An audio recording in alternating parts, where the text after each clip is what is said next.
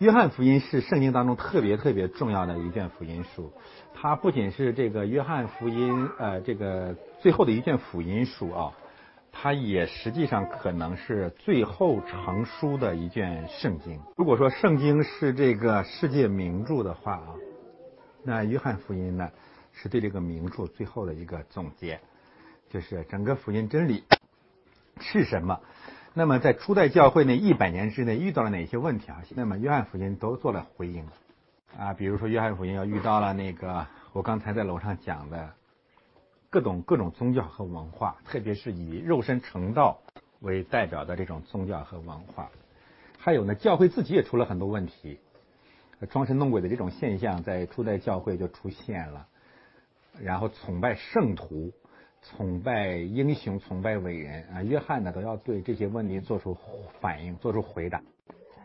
呃，所以在约翰福音里面，对当时遇到的世世界的问题和教会的问题，都做了一次总结性的回答。那约翰遇到的问题，也是我们今天遇到的问题。所以，约翰福音解决的问题具有永恒的价值。呃呃，为了我们能够更好的去讨论这个呢，我们这样啊，我们。把约翰福音第一章今天讲的经文呢，我们读一遍啊。呃，我们今天这样安排啊，我们还是从第六节一直到第二十八节，我们再从头到尾的稍微的讲一遍。好，我们现在看这个经文，第六节有一个人从上帝那里差来的，名叫约翰。啊，首先这里面特别强调的是一个人啊，不过是人，他是我们的代表。地球上有一个人代表我们，当耶稣基督来的时候，上帝呼召地球上的一个人。起来啊！对耶稣到来这个信息做出反应。呃，这个人是什么人呢？是从上帝那里差来的。耶稣基督来呢，就在世界上造成了一场激烈的冲突。这场冲突就是上帝的使者跟世界的王魔鬼的使者的冲突。大家可以看第二十四节，那些人是法利赛人差来的啊！你可以注意到这两个使者之间的对立。上帝差来了一个使者。然后这个世界的领袖们差来了一个使者，就是两位使者之间呢，在这里面发生了碰撞。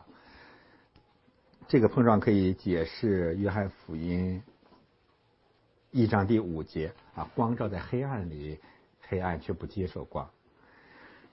那这次在中国的经历呢，很多弟兄姊妹回信都谈到了，说我们切实的经历了约翰福音一章第五节，就是光照在黑暗里。黑暗却不接受光，所以第六节和二十四节前后呼应，告诉我们福音进入我们的世界啊，我们会有一种冲突。那不仅如此，我们听耶稣基督的福音啊，学习圣经这个真理，在我们的里面有两个使者的冲突啊，一个是从神来的这个约翰，一个是从世界来的法利赛人的使者，这两个冲突。目前都在我们的里面，即使我们受洗信了以后啊，这个这个冲突还在，从神来的声音和从世界来的声音，不断的在纠缠我们，让我们处于一个不能全信的状态。因此，我们需要不断的来教会，在兼顾我们的信心。然后第七节再一次谈到，这是个人，他是个人，不过就是个人。这人来要来干什么？要做见证。就是为光做见证。第七节告诉我们，人在这个世界上啊，我们活着的价值和意义是什么呢？就是为耶稣基督、为上帝做见证，这是我们活着的真正的目的。其他的生活的生活只是为了活着啊，哪怕我们有很多的钱，地位很高，归根结底无非是为了活着。那么这种活着的价值跟动物的价值实际上是一样的啊，我们。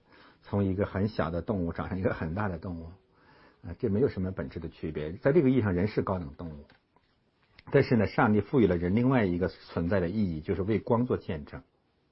为光做见证啊，那即使不信基督的人啊，也会有些道德感，有点类似。但是圣经告诉我们更清楚的怎样的为光做见证，就是怎样去信基督，并传讲上帝儿子的真理。但是我们一旦起来做基督徒，初代教会也是这样，我们就忘乎所以了，觉得自己信基督了，就是不知道自己是谁了，以为自己是上帝了。所以第八节马上就否定他说他不是那个光，乃是要为光做见证。我们存在就变成了两大啊六七八啊，规定了人的三个规定性。第一，六节告诉我们，我们不过是人；七节告诉我们，我们但是我们在地上要活得有价值、有意义、有道德、有真理。但是第八节告诉我们，无论你怎样有价值、有道德、有规律，你要永远承认你还是人。啊，这个真理是非常非常平衡的。嗯，用东北话来说，别嘚瑟啊！一到这个时候不要嘚瑟，还是还是人。啊，第九节就是告诉我们，基督才是那个真正的光，他是照亮一切生在世上的人。上帝爱我们，而且爱每一个人啊，他爱我们，爱我们，爱每一个人。这个光呢，照耀呢，照亮一切的在世上的人。在时在空间上是每个地方的人他都照。上帝不仅爱美国人，也爱中国人。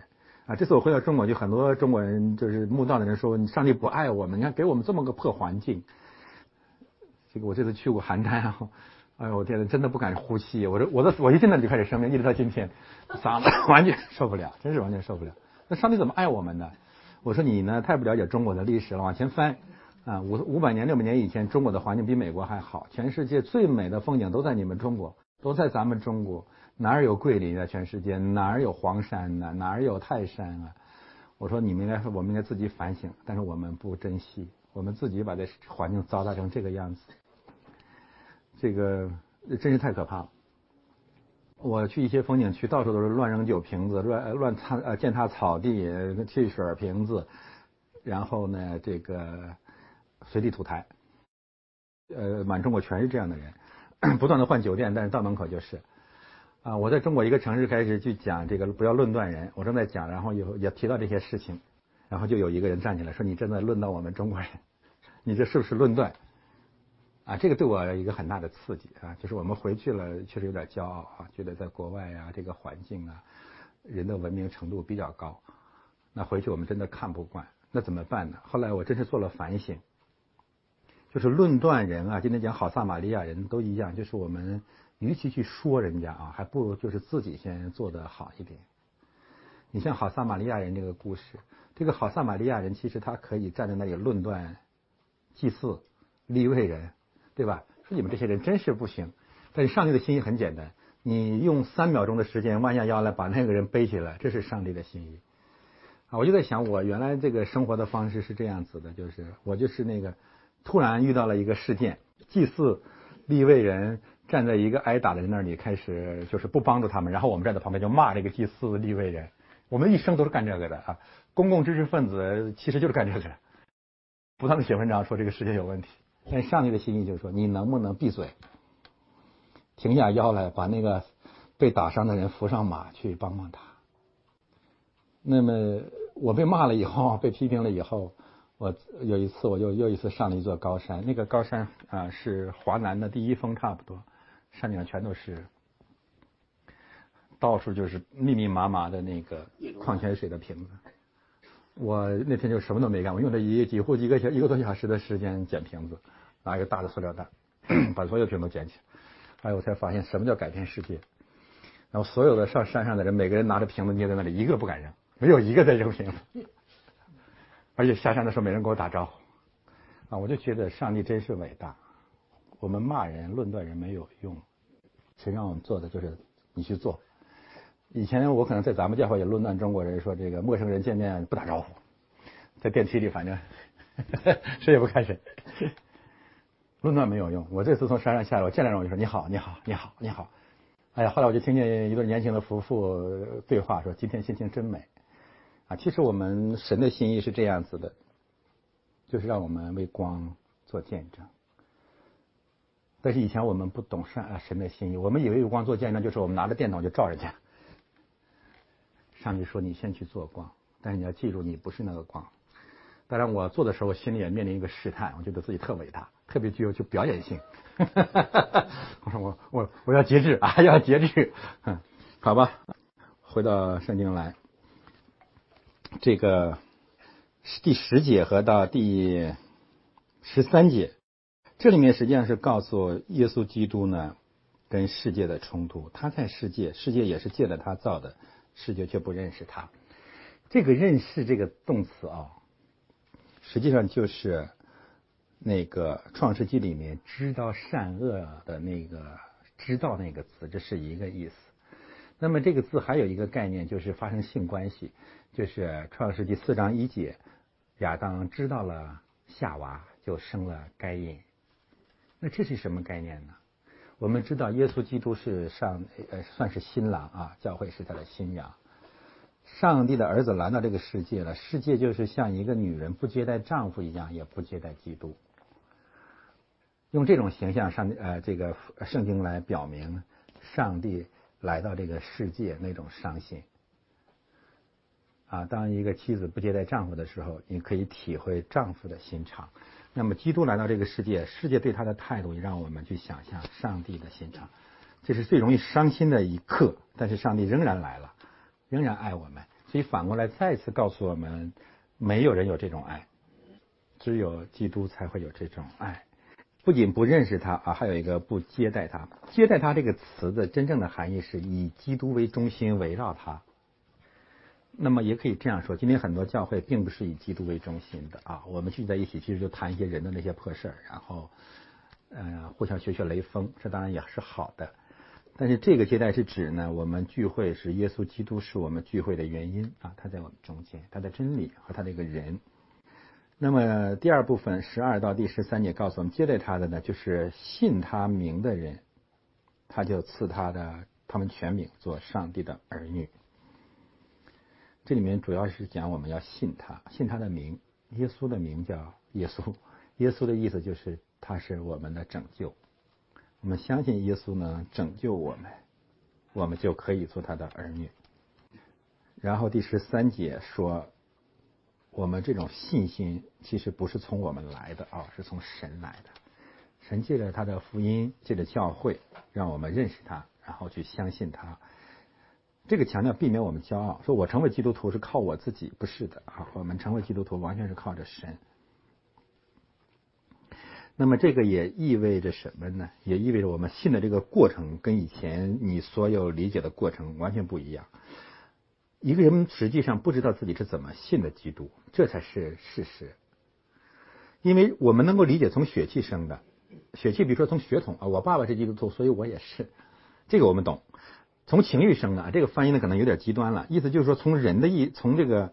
人的理性嘛，或者人的行为，就是我做人特别好，所以你会说这人特别敬虔，所以他一定是个基督徒。这个我们也能理解。还有一个不是是从人一生的，就是大家都觉得这人做人特别好，这个我们也能理解。但是我们是从神生的，那怎么叫从神生的呢？约翰福音第三章告诉我们说，风随着意思吹，我们不知道它从哪里来，也不知道它到哪里去。人的重生也是如此。所以呢，如果要成为一个基督徒呢，以前的那些经验都用不上啊。不是说我们非常明确的我怎么信了，然后就成为了，不是的。也许你稀里糊涂的，比如说就是，嗯，我我举个比打个比方吧，呃，这个我不是要勉强建松的父母马上就信啊。比如说你们两位最后信了，也可能就是勉勉强强的建松、刘坤还有我们教会就是快受洗吧，快受洗吧，最后自己就觉得哎呀，不好意思，这碍于情面受洗吧。呃，也也就这么简单了。这个，但是这样的话，反而恰恰是成为基督徒的一个原因，就是你没有完全想明白，但是就信了。但是，一旦你信了之后，你才会发现你越来越明白，越来越明白。这就是啊，这是成为基督徒真正的一个过程，而绝对不是像很多教会说的那种，哎呀，研究啊，弄明白了，我终于整明白了，我就信了。我一直用这个举这个例子是怎么成为基督徒，就是我们在这个房间里，你们两位在门外。然后呢，建松刘贵说：“你们俩快信吧，快进来吧。”然后你们俩说：“我一定要看里面是什么，我才进去。”这时候我说了：“你要不进来，你永远看不明白。”呃，明白我的这个比喻吗？这是基督徒啊，就是你不管别的，你先推开门进来，坐在这里受洗了，然后你就明白了。那么说：“我一定要整明白，我再进去。”啊，你在门外永远不明白，永永永远也不会明白，永远也不会的啊。当然，这里面有些基本的底线了。哎呦，万一那信了个邪教可怎么办？万一信了一个搞政治的可怎么办呢？啊，这点呢就是叫基本的要有概念。首先我们知道基督教在北美西方是正教，啊绝对不是邪教啊，这点没有问题了。第二，那我们这个这次在国内啊，我还跟每一位弟兄姊妹讲，说我们永远记住我们对邪教的一个基本定义，就是凡是以政治为目的的宗教都是邪教。这个不仅适用于法轮功，适用于所有的宗教。啊，所以我不喜欢佛教也在这里，因为佛教进入中国总是跟国家政权绑在一起。大家知道，梁朝的很多朝代就是佛教的朝代，然后到了这个唐朝也一样。虽然这个李世民自己觉得自己是老子李家的后裔，但是他也很信佛教。但是正正统的西方呢也走偏了啊，比如像天主教，弄得跟国家政权绑在一起，后来再搞宗教改革。我们这个信仰只有一个目的，就是让每一个人自己跟上帝建立关系，或者说从你信主以后，你跟上帝的关系超过你在人间跟任何人的平面关系。第二，主耶稣说：“我们的国不在这世界上，我们对世界上那些破事没兴趣。”啊，我们在世界上唯一有兴趣的事情就去爱别人，啊，这就是我们的信仰。所以我们的出生啊，基督徒的重生或者成为基督徒，跟以往的理性啊、逻辑啊、经验都不同，它是很被动的、莫名其妙的、懵懵懂懂的。但是越来越明白了，就信了。十四节啊，道成了肉身，住在我们中间。我们怎么才能信呢？耶稣要来。他不来，我们知道信什么呀？我们说过，没有人看见神，所以耶稣来了。耶稣来到了我们这个地方，成了我们的肉身，然后住在了我们中间，匆匆满满的有恩典有真理。首先他来了，然后他讲恩典和真理。他如果不来，我们就不会去信他。呃，耶稣的道成肉身呢，这个方向啊，和我们中国对上对神的理解、对宗教的理解是截然相反的啊。你们来到西方，你可能才会明白，西方的宗教跟中国的宗教在地理方位上有一个绝大的不同，对吗？东方的宗教都是出世的，就肉身要成道嘛，所以它都离世界很远。中国好看一点的山川河流都被道观寺庙给占领了，因为我很干净，我可离你们远点儿啊，这是魔鬼的宗教，这是邪教。因为我们知道，你就住到山上去，你也还是那个东西。啊，这个我们太明白这一点，但是这个一教不相信这一套。哎呀，好像我离你们远了，我就干净了。啊，陶渊明什么都不信，跑到桃花源去。但是呢，你到了西方，你会发现所有的教会、教堂都占都建在闹市区。我们这个小教堂实际上是建立在蒙特利尔最穷的一个地方，这个区叫巴勒斯坦区、印巴人区，实际上都没什么钱啊。你出去，那些人可能都比我们穷。因为耶稣爱我们，他愿意最到最脏最穷的地方去建立他的家，呼召那里的儿女跟随他。所以你能够看见基督教跟东方宗教本质的区别。啊，中国人要信仰个什么东西，那更更本来就够清高的了。哎呀，现在我信个东西，我更不得了。可以，以前我也讲这个道理啊，全世界唯有耶稣基督有资格离我们远点，因为我们太恶心了。但是他愿意认同我们。让我们知道神爱我们，住在我们中间，充充满满的有恩典有真理。他来我来来到我们这里干什么呢？哎呦，上帝的儿子来了！我到你们中间，我可要我要弄死你们，我骂死你们！不是的，他他到我们这里来，只是为了讲恩典。这点让我们第二次震撼，对吧？那么伟大、那么高的一个人来了，哎呦天哪！但他还不弄死我们？不是的啊，他来讲恩典，然后讲真讲真话，讲真理。我们也见过他的荣光，就是约翰呐，这些使徒们都看见过耶稣基督，因为跟他在一起，而且借着他所说的、所做的，他们承认耶稣基督真的是神的儿子。我们说一句好像是骂人的话，人没这样的啊！你们越认识耶稣基督，越要信他。这个人公往今来独一份没有这样的人啊，太太没有这样的人了。啊，我我们举个简单的例子，我们知道这个老子活了七八十岁啊，这孔子活了七八十岁，摩西活了一百二二十岁，这个穆罕默德也活了六十六十二岁，好像是。他们的一生里面都功成名就，而且都善终，只有耶稣这么一位，三十三岁就死了，一个穷木匠，而且他在他在世界上什么都没有，什么都没成就。房屋一一间，地无一垄，而且他上十字架的时候，一个门徒都没了，光杆司令啥啥都没了，没有这样的人。他说的话，他做的事是独一无二的，因为只有他是神。就是这么一个穷木匠，一个年轻人，他死了之后，他的信徒充满了整个世界，不仅充满了整个世界，改变了整个世界。没有他，没有新大陆，没有他，没有所有现代的文明。就是中国也一样，没有他，没有现代意义上的医院。我们看见医院的红十字。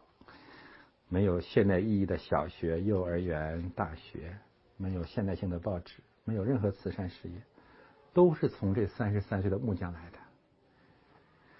你可以看其他的那个宗教领袖，他们的影响总是限于一定的文化范围。好像你可以说，现在伊斯兰教也在扩张，这个佛教也到了西方，但是你会发现，它只是在固定特定的人群里面。只有基督教不分肤色、不分种族、不分地域，全有。为什么会这样？圣经早就预言了，说将来我要震动天地，我要让万国的人出来来赴我的筵席。他是上帝的儿子。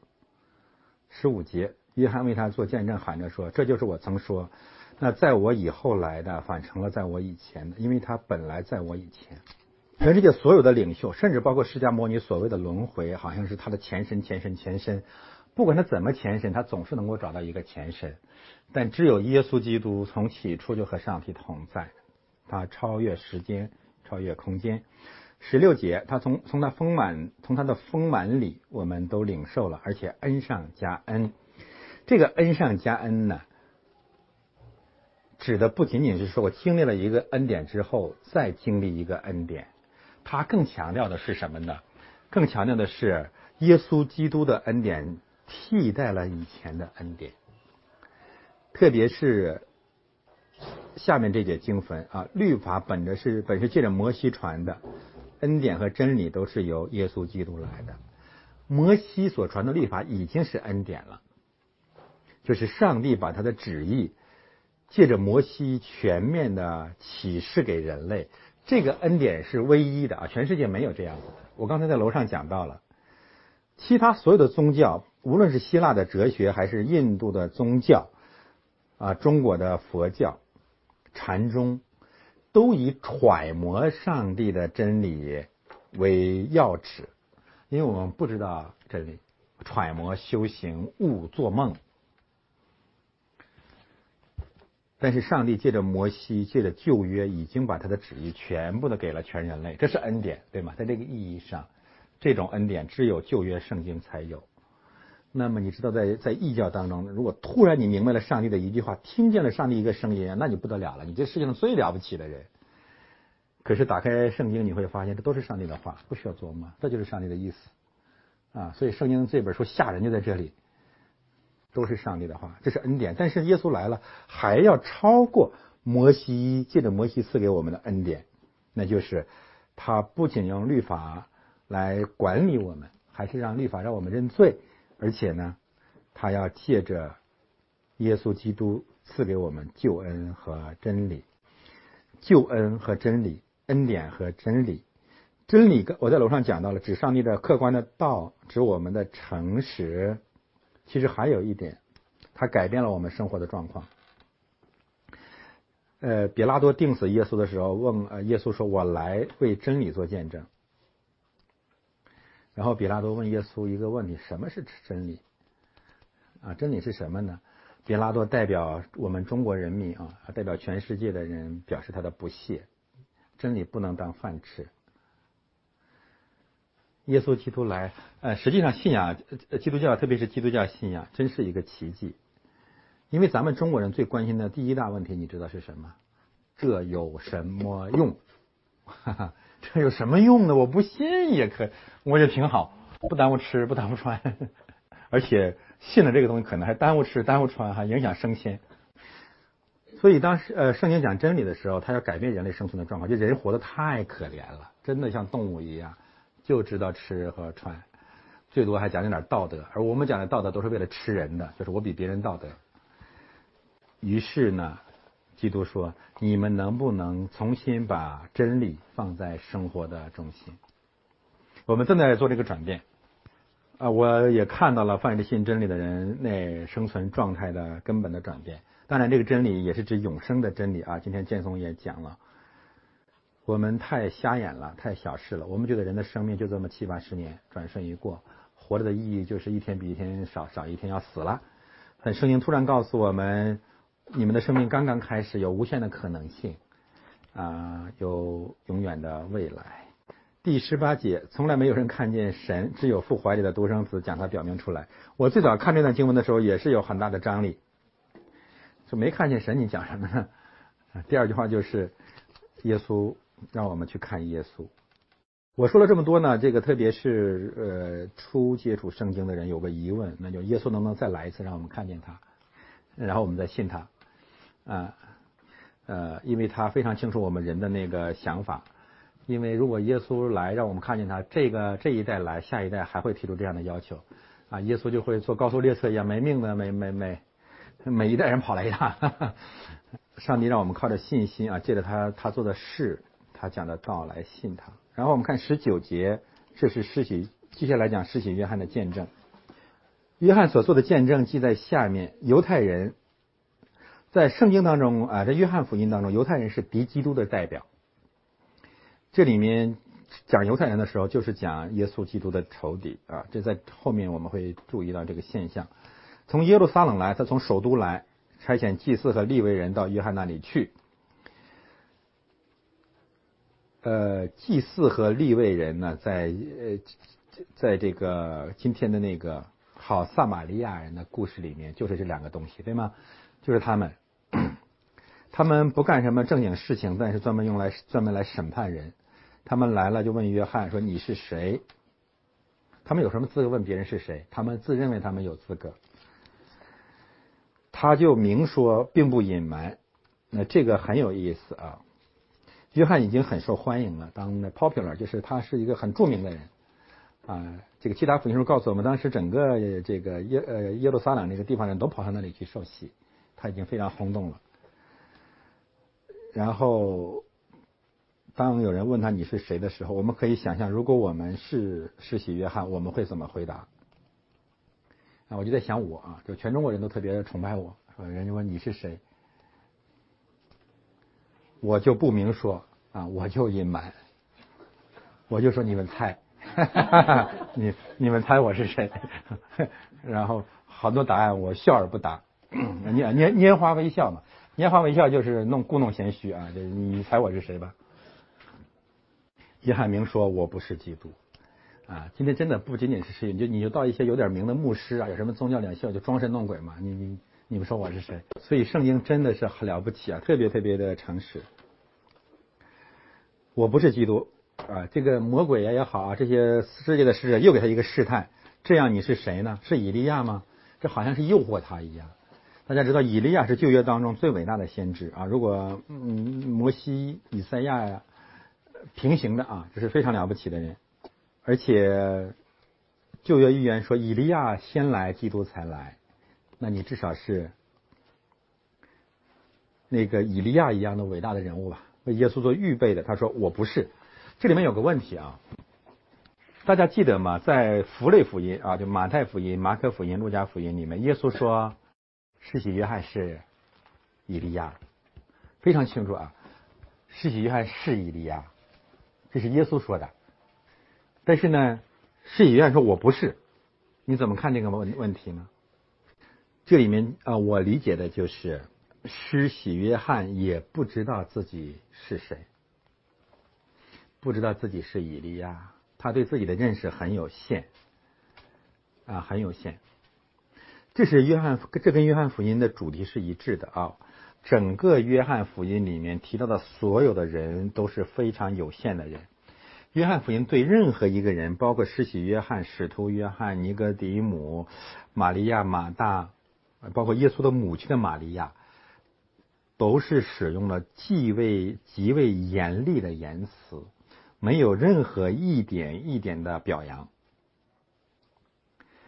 你们可能有一个印象，就是只有约翰福音从第二章到第十九章，从开始到结束的时候，称他的母亲不叫母亲，叫。妇人，妇人，我和你有什么相干？妇人，看，这是你的儿子。那么中国人在一九一九年翻译这本圣经的时候，觉得主耶稣这句话违背我们的孝道，太难听了，所以呢就把圣经改了，改了就是说母亲（括弧原文是妇人）。你看啊，我们看这个，呃，约翰福音的第二章第四节，大家翻过去看一下。耶稣说：“妇人，母亲。”我女有什么相干？这话其实挺难听的啊。十九章我们就不去翻了，以后大家会看到，就在十字架上的时候，他对玛利亚说：“妇人，看你的儿子。”就是耶稣要被钉死的时候，要把他的母亲交给世袭约翰去照顾。约翰福音这些信息有一个共同的目的，或者当时教会面对一个共同的问题呢，就是圣徒崇拜。人是偶像的，要不要不要不敬拜一个伟人就活不下去。所以一定要敬拜伟人，大家知道吗？在这些所有的这些人物当中呢，最容易被崇拜的人就是玛利亚。但是正因为如此，约翰福音开明宗义啊，坚决的停止了对玛利亚的崇拜。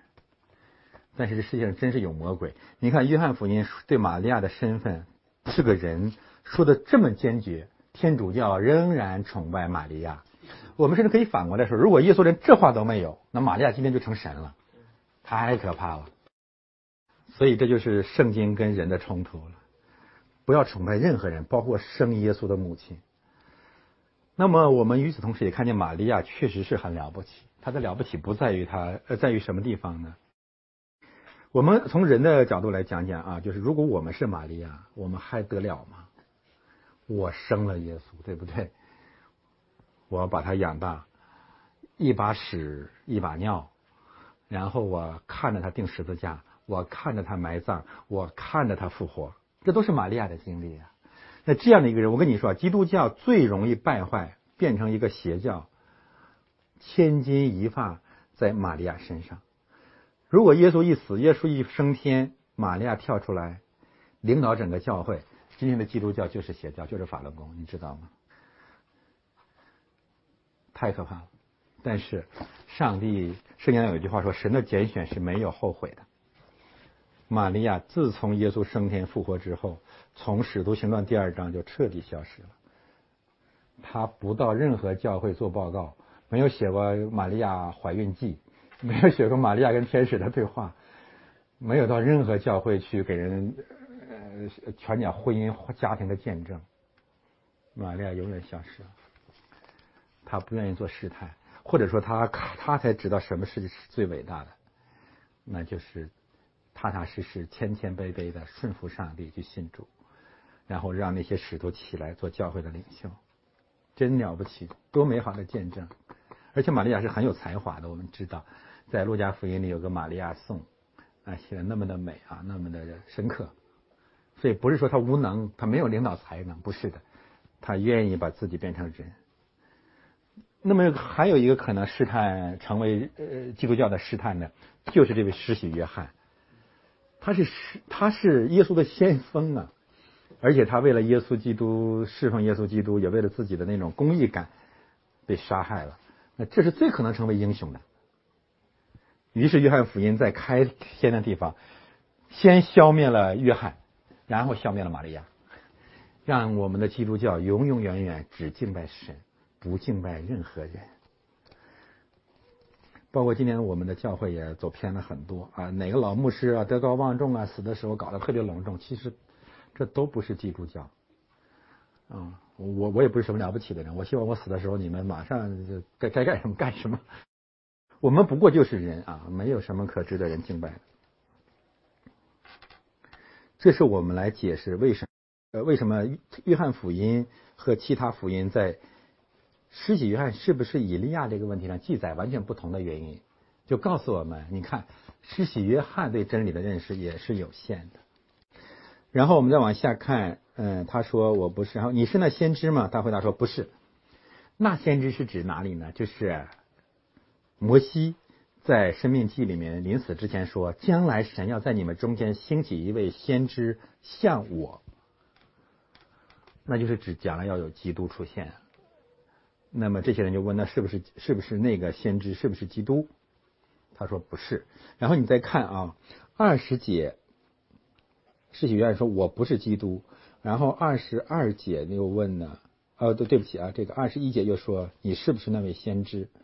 按照真理来讲啊，摩西说的那个先知就是基督，但是法利赛人、犹太人并不明白基督跟摩西预言那个先知是完全是一位，也就是说他们的基督论也是有问题的啊。嗯，这个大家知道就好了，就是没有人完全明白圣经对耶稣基督的预表。二十三节，他回答我到底是谁啊？三次问你到底是谁？你是谁？你是谁？二十三章二十三节，他回答说：“我就是在旷野里有人声喊着说，修直主道路的。”正如先知以赛亚所说的，这里引用的是以赛亚书的一节经文。以赛亚书那里面有一个词跟这里是不同的，“修直主的道路”。以赛亚不可能这样说，以赛亚怎么说？预备耶和华的道路，预备耶和华的道路。耶和华在整个的新约圣经里面没有，就是因为翻译成了主。再换句话说，旧约圣经讲的耶和华就是新约圣经的耶稣基督啊，这个是比较清楚的。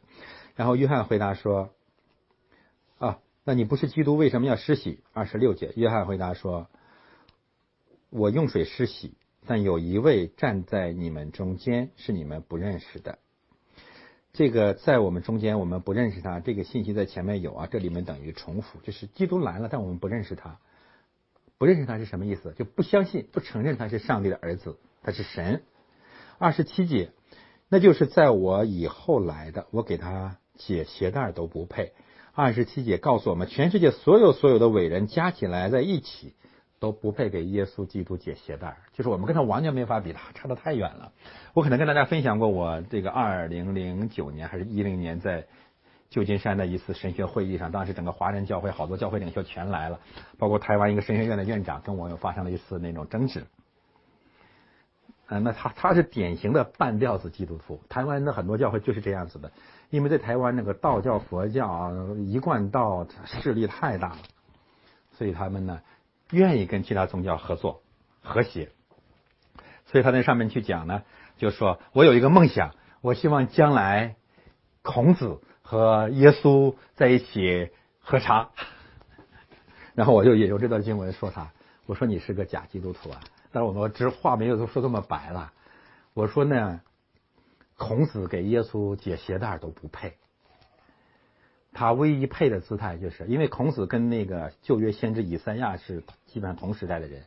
我说孔子在中国文明当中的地位，相当于先知以赛亚在以色列人当中的地位。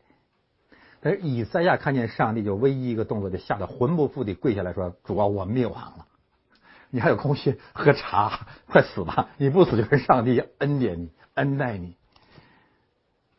所以。